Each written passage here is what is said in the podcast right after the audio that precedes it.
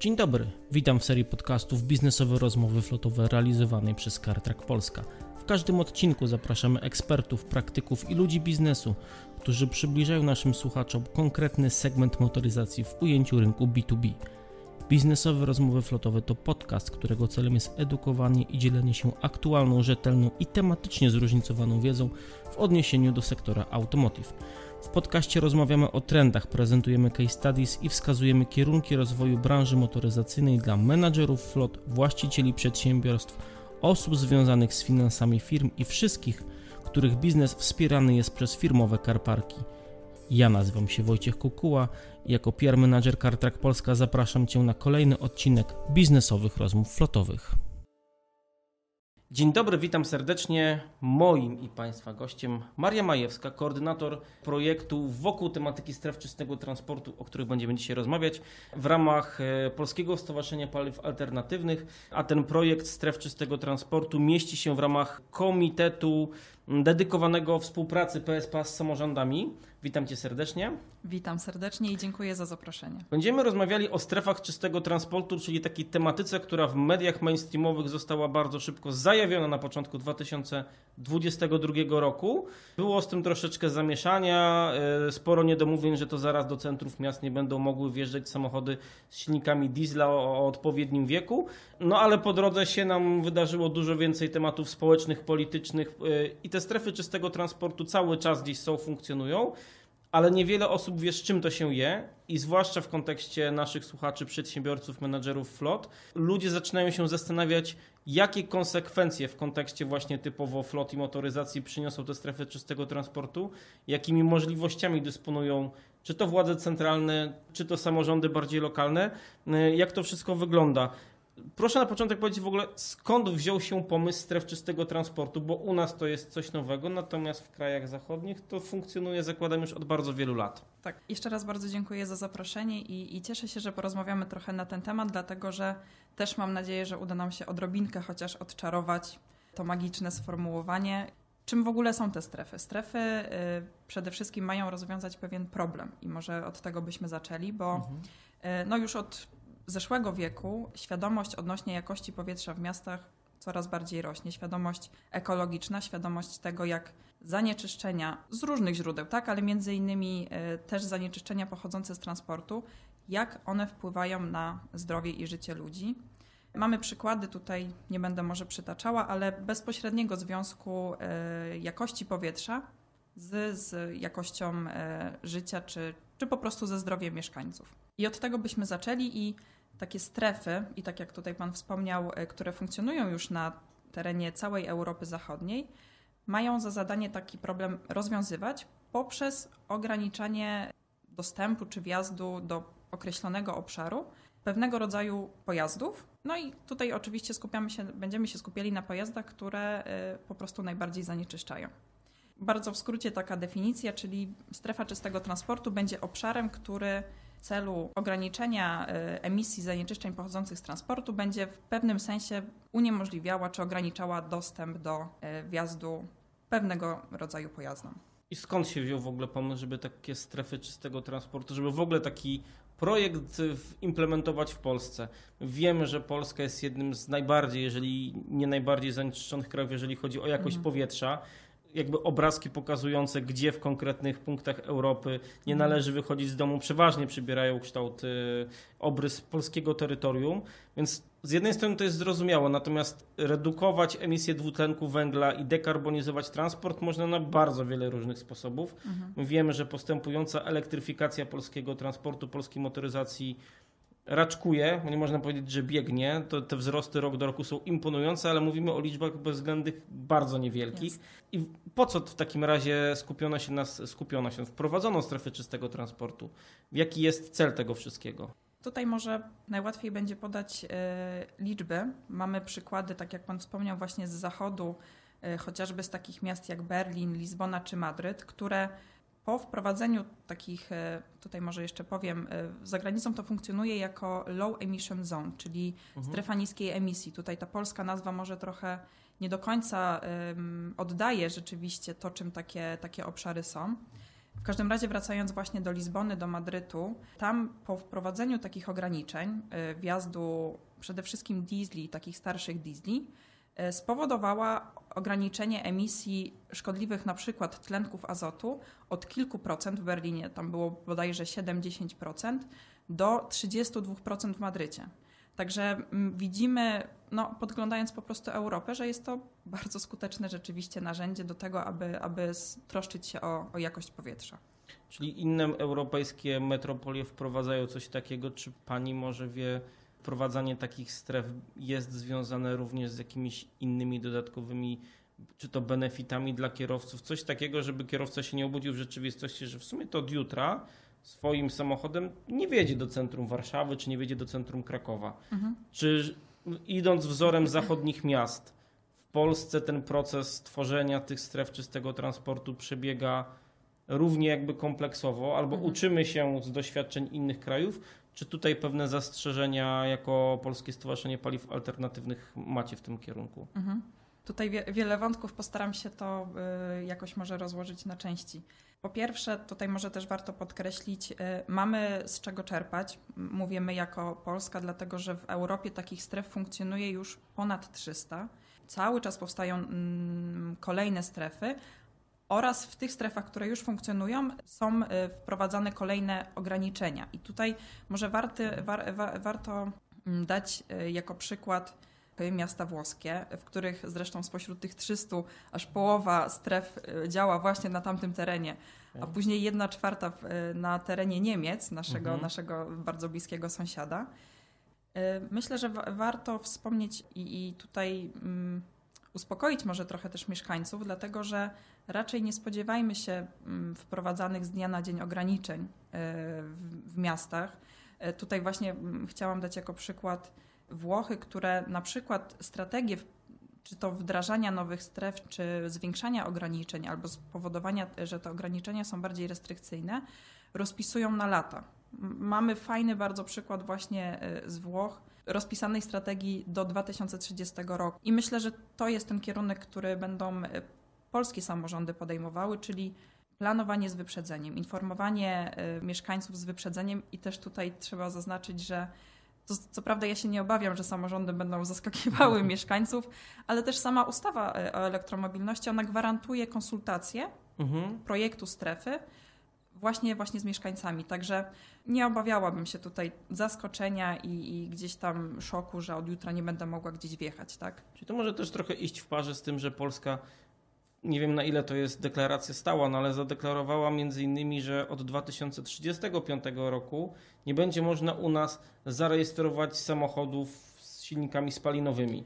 Przechodzimy na elektryki. To jest perspektywa kolejnych 13 lat, mhm. więc powiedzmy, że, e, że łagodnie, ale prawo, prawo u nas już istnieje. Strefy czystego transportu można tworzyć, rozumiem.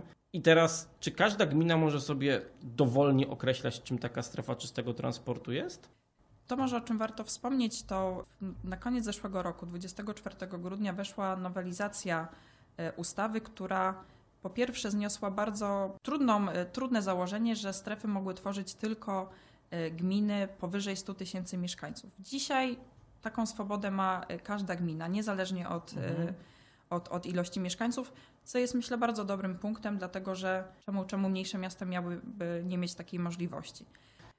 Ustawa reguluje, które pojazdy mają nieograniczony wstęp do stref, niezależnie od tego, gdzie te strefy będą e, powstawały. I są to takie pojazdy jak e, pojazdy elektryczne, pojazdy hybrydowe, e, pojazdy napędzane gazem, ale też, i to jest właśnie coś, co wprowadziła ta nowelizacja, samorządy czy, czy, czy gminy mają bardzo dużo swobody, jeśli chodzi o przygotowanie takiego katalogu pojazdów, które też będą upoważnione do wjazdu do takiej strefy. Mówimy o rodzajach napędu czy o poziomie emisji? To jest bardzo, bardzo słuszne pytanie. To, to za sekundkę do tego dojdę, mhm. dobrze? Bo to będzie też związane z, z nalepkami, o których może warto, żebyśmy tutaj powiedzieli, ale to momencik, bo chcę jeszcze mhm. jedną rzecz do tego, zanim do tego przejdziemy, powiedzieć. Z jednej strony właśnie ustawa dała bardzo dużo możliwości i swobody samorządom do tego, aby podejmować decyzje, jak taka strefa ma funkcjonować.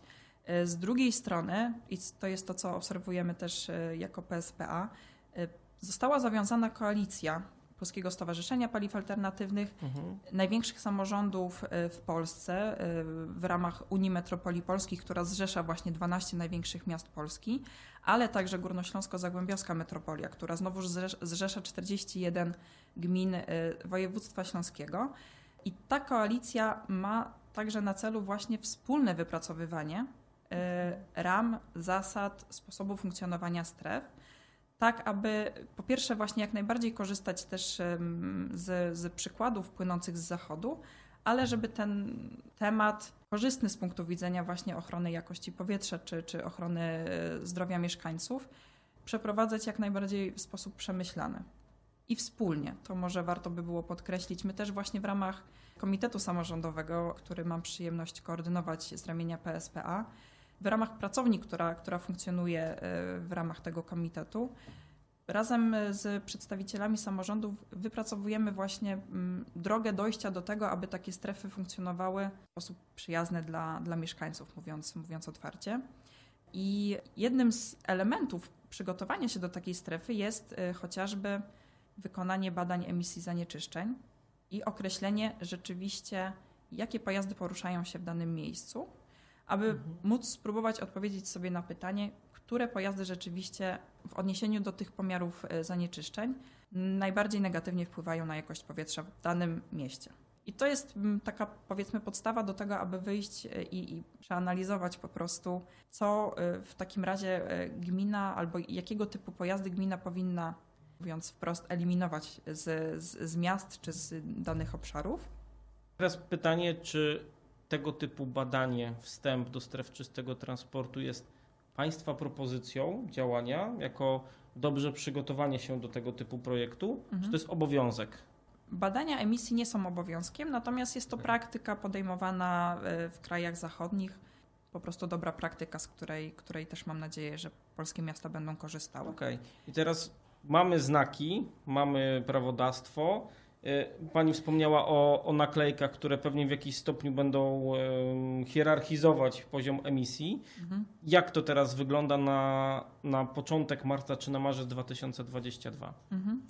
W nawiązaniu do ustawy e, pod koniec stycznia e, Ministerstwo Klimatu i Środowiska przygotowało projekt nalepki na pojazdy, które będą upoważnione do, do wjazdu do strefy. I tutaj w ramach prac Komitetu Samorządowego, czyli we współpracy także z Unią Metropolii Polskich, z Górnośląsko-Zagłębiowską Metropolią, ale także Polskim Alarmem Smogowym, Polskie Stowarzyszenie we współpracy z tymi instytucjami oraz samorządami przygotowało uwagi do projektu naklejki, którą e, zaproponowało ministerstwo.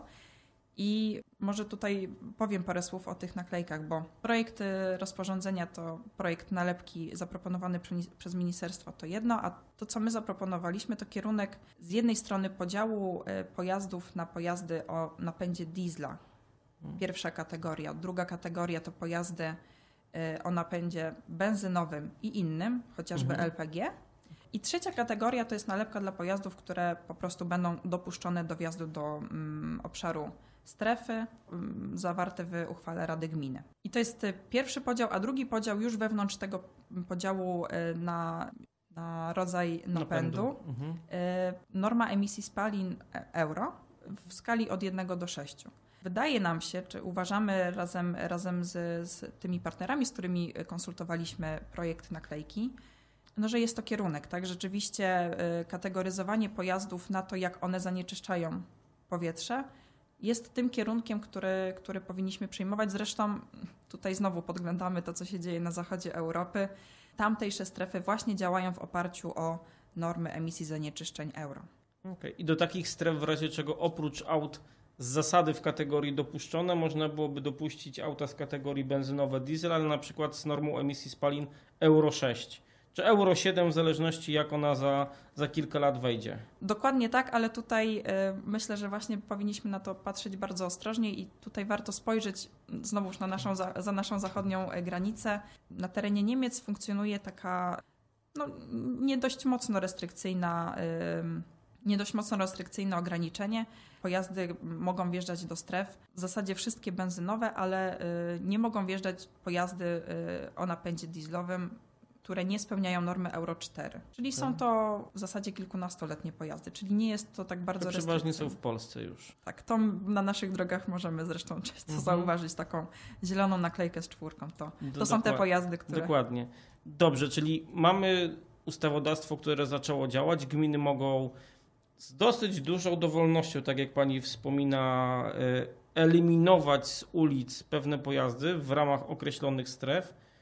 Jakie miasta w Polsce w ogóle już coś takiego wprowadziły? Czy mamy już pierwsze przykłady stref czystego transportu w jakimś obszarze gminy czy miasta w Polsce? Pierwsza, pierwsza rzecz, dzisiaj y, w Polsce nie mamy żadnej tego typu strefy. Mhm. E, W 2019 roku e, Kraków podjął pierwszą próbę, wprowadził taką pilotażową strefę na terenie Kazimierza. Mhm. Ta próba niestety trwała zaledwie kilka tygodni. Taka strefa przestała mm, funkcjonować.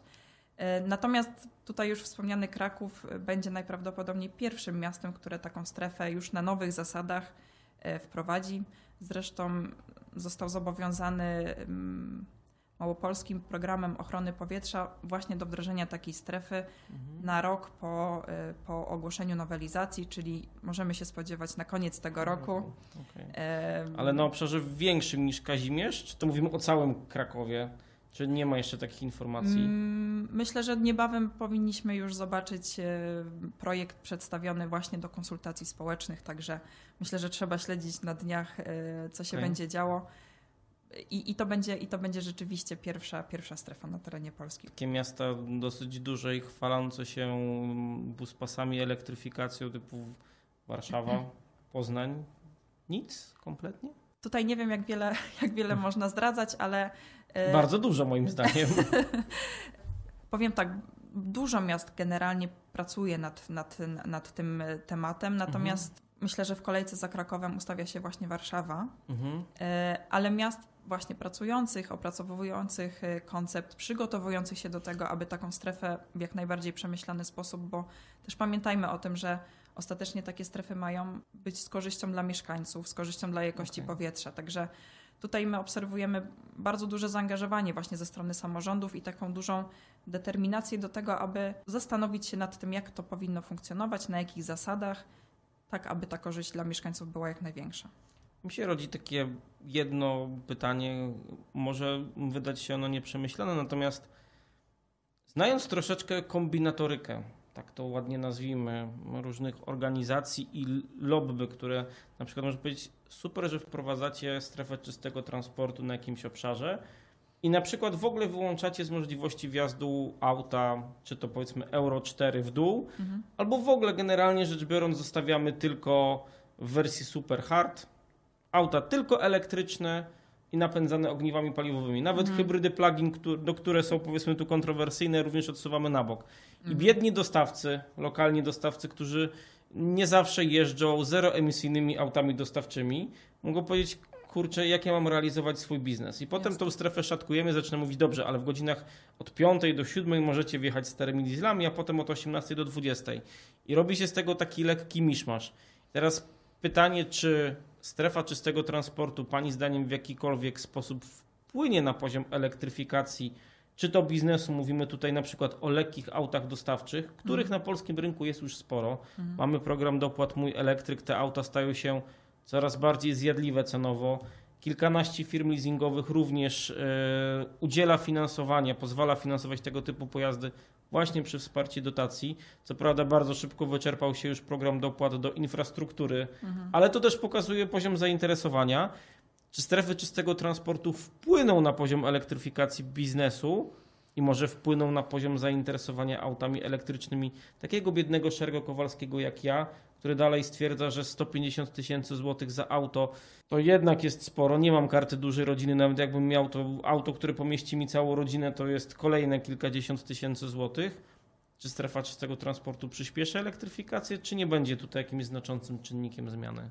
Myślę, że jak najbardziej e, strefy będą wpływały na poszerzanie świadomości odnośnie jakości powietrza i związku jakości Okej. powietrza w miastach z tym, jakimi pojazdami się poruszamy po, po, po miastach. Na pewno mm, taką mam zresztą nadzieję, że y, będzie to budowało y, tą świadomość, będzie edukowało społeczeństwo i będzie ostatecznie wpływało na podejmowane wybory.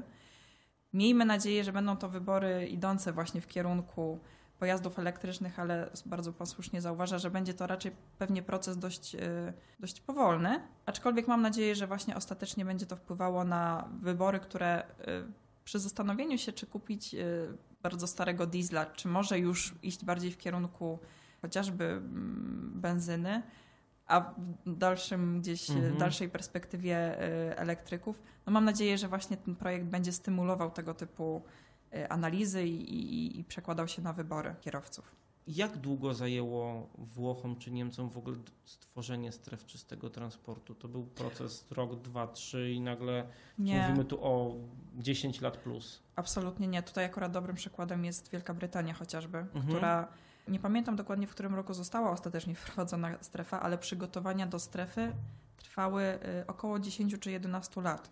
Także to też myślę, że pokazuje, y, jak należy podchodzić do tego zagadnienia, czyli więcej czasu przeznaczyć na przygotowania, analizę i, i, i przemyślenia, konsultacje, mhm. a później rzeczywiście z taką strefą y, oficjalnie już w postaci, akurat w Polsce to będzie uchwała Rady Gminy, wejść. No, przykład Wielkiej Brytanii, Londynu myślę, że jest jak najbardziej korzystny właśnie z uwagi na to, że u nich te przygotowania trwały latami.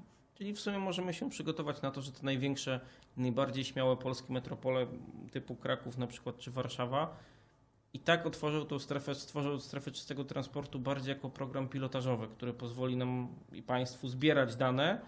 Nie będą to, nawet nie chodzi o rygorystyczne, ale w takim pełnym zakresie, że będziemy zamykali pewne części miasta dla określonych grup pojazdów, tylko bardziej chodzi najpierw o zbadanie reakcji transportu, społeczności lokalnej, bo tak jak pani wspomniała, żeby się nie okazało, a wiele osób, ja przynajmniej jak czytałem dużo komentarzy, wiadomo, mhm. że komentarze przeważnie czytamy negatywne, natomiast pojawiały się obawy, że no to ja teraz nie będę w stanie wjechać na mój parking osiedlowy, który jest zlokalizowany bądź co bądź na przykład w centrum miasta, no bo się okaże, że będę musiał zmienić e, samochód, albo w ogóle się go pozbyć i poruszać się transportem miejskim. Chcielibyśmy, żeby się więcej osób przesiadło w transport miejski, ale takie obawy się pojawiają pewnie nieuzasadnione. Tutaj myślę, że akurat grupa mieszkańców będzie, y, będzie pierwszą taką grupą, którą się y, mhm. gmina zaopiekuje. No bo tak jak już właśnie mm, rozmawialiśmy, te strefy mają być ostatecznie z korzyścią dla mieszkańców. Tak? Z jednej strony one mają dbać o jakość powietrza mieszkańców, no ale z drugiej strony umówmy się, że warto by było mieć możliwość zaparkowania pod swoim własnym blokiem, a w jakiejś perspektywie, taki tutaj właśnie e, ten przykład z Włoch e, znowu, znowu przytoczę, w perspektywie, jeżeli tacy mieszkańcy dostaną informację, że załóżmy tutaj strzelam w 2030 roku rzeczywiście, wtedy niezależnie od tego, czy ktoś jest mieszkańcem, czy nie, taka, takie ograniczenie także będzie dotyczyło tego, co on rzeczywiście parkuje pod, pod blokiem, no to będzie po prostu czas na to, aby się do tego przygotować. Tak? Tutaj cały czas podkreślam, nie spodziewajmy się mm, szybkich, drastycznych ograniczeń, które z dnia na dzień będą uniemożliwiały nam przemieszczanie się po miastach. No ale to już jest pewien sygnał i kierunek, który jeżeli połączymy to z tą deklaracją o braku możliwości rejestracji aut silnikiem konwencjonalnym 2035 roku, choćby dla biznesu, dla dostawców. E, to, co choćby robi Impost z elektryfikacją swojej floty, kilkaset pojazdów elektrycznych, to samo bodajże w Polsce też robi, czy w tym samym kierunku idzie DPD, to już są pierwsze firmy, które przygotowują się do tego, że za kilkanaście lat, jeżeli będą chciały dostarczać towary do centrów miast, to nie posiadając auta z napędem hybrydowym czy elektrycznym, czy spełniającym te absolutnie topowe e, normy emisji spalin, czy to będzie Euro 6, czy to będzie Euro 7, po prostu nie wiadą. Więc biznes siłą rzeczy się do tego pewnie też pomału przygotowuje, ale też pokazuje, że strefa czystego transportu wcale nie musi być tak demonizowana, jak chyba troszeczkę jest, tak mi się wydaje. Też mi się tak wydaje, niestety, ale miejmy nadzieję, że im więcej będziemy o tym rozmawiali, im więcej mm, też e, samorządy będą komunikowały czy swoje plany, czy założenia, czy, czy po prostu konsultowały mm, pewnego rodzaju pomysły, pomysły z mieszkańcami, będziemy powoli, powoli odczarowywali ten temat, bo ja już to będę powtarzała po prostu jak mantrę.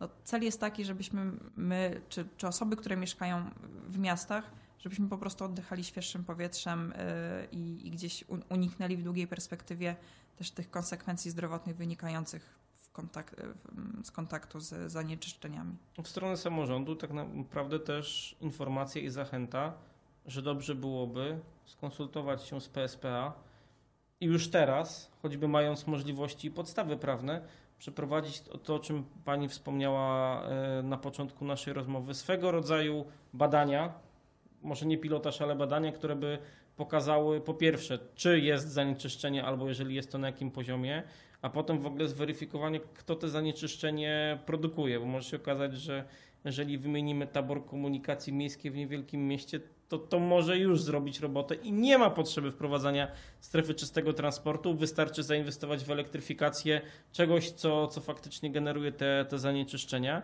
Więc w stronę samorządów pewnie bardziej kwestia informacji, że odwagi skonsultujcie a nie twórzcie. Tak, my jak najbardziej za, zapraszamy do współpracy i jesteśmy bardzo otwarci na to, aby być takim partnerem właśnie merytorycznym i wspierać jak najbardziej samorządy w tym, miejmy nadzieję, procesie, który doprowadzi nas wszystkich do czystszych miast ostatecznie. Dziękuję serdecznie.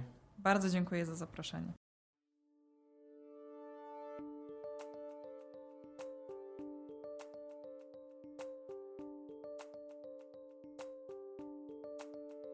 I to wszystko w tym odcinku.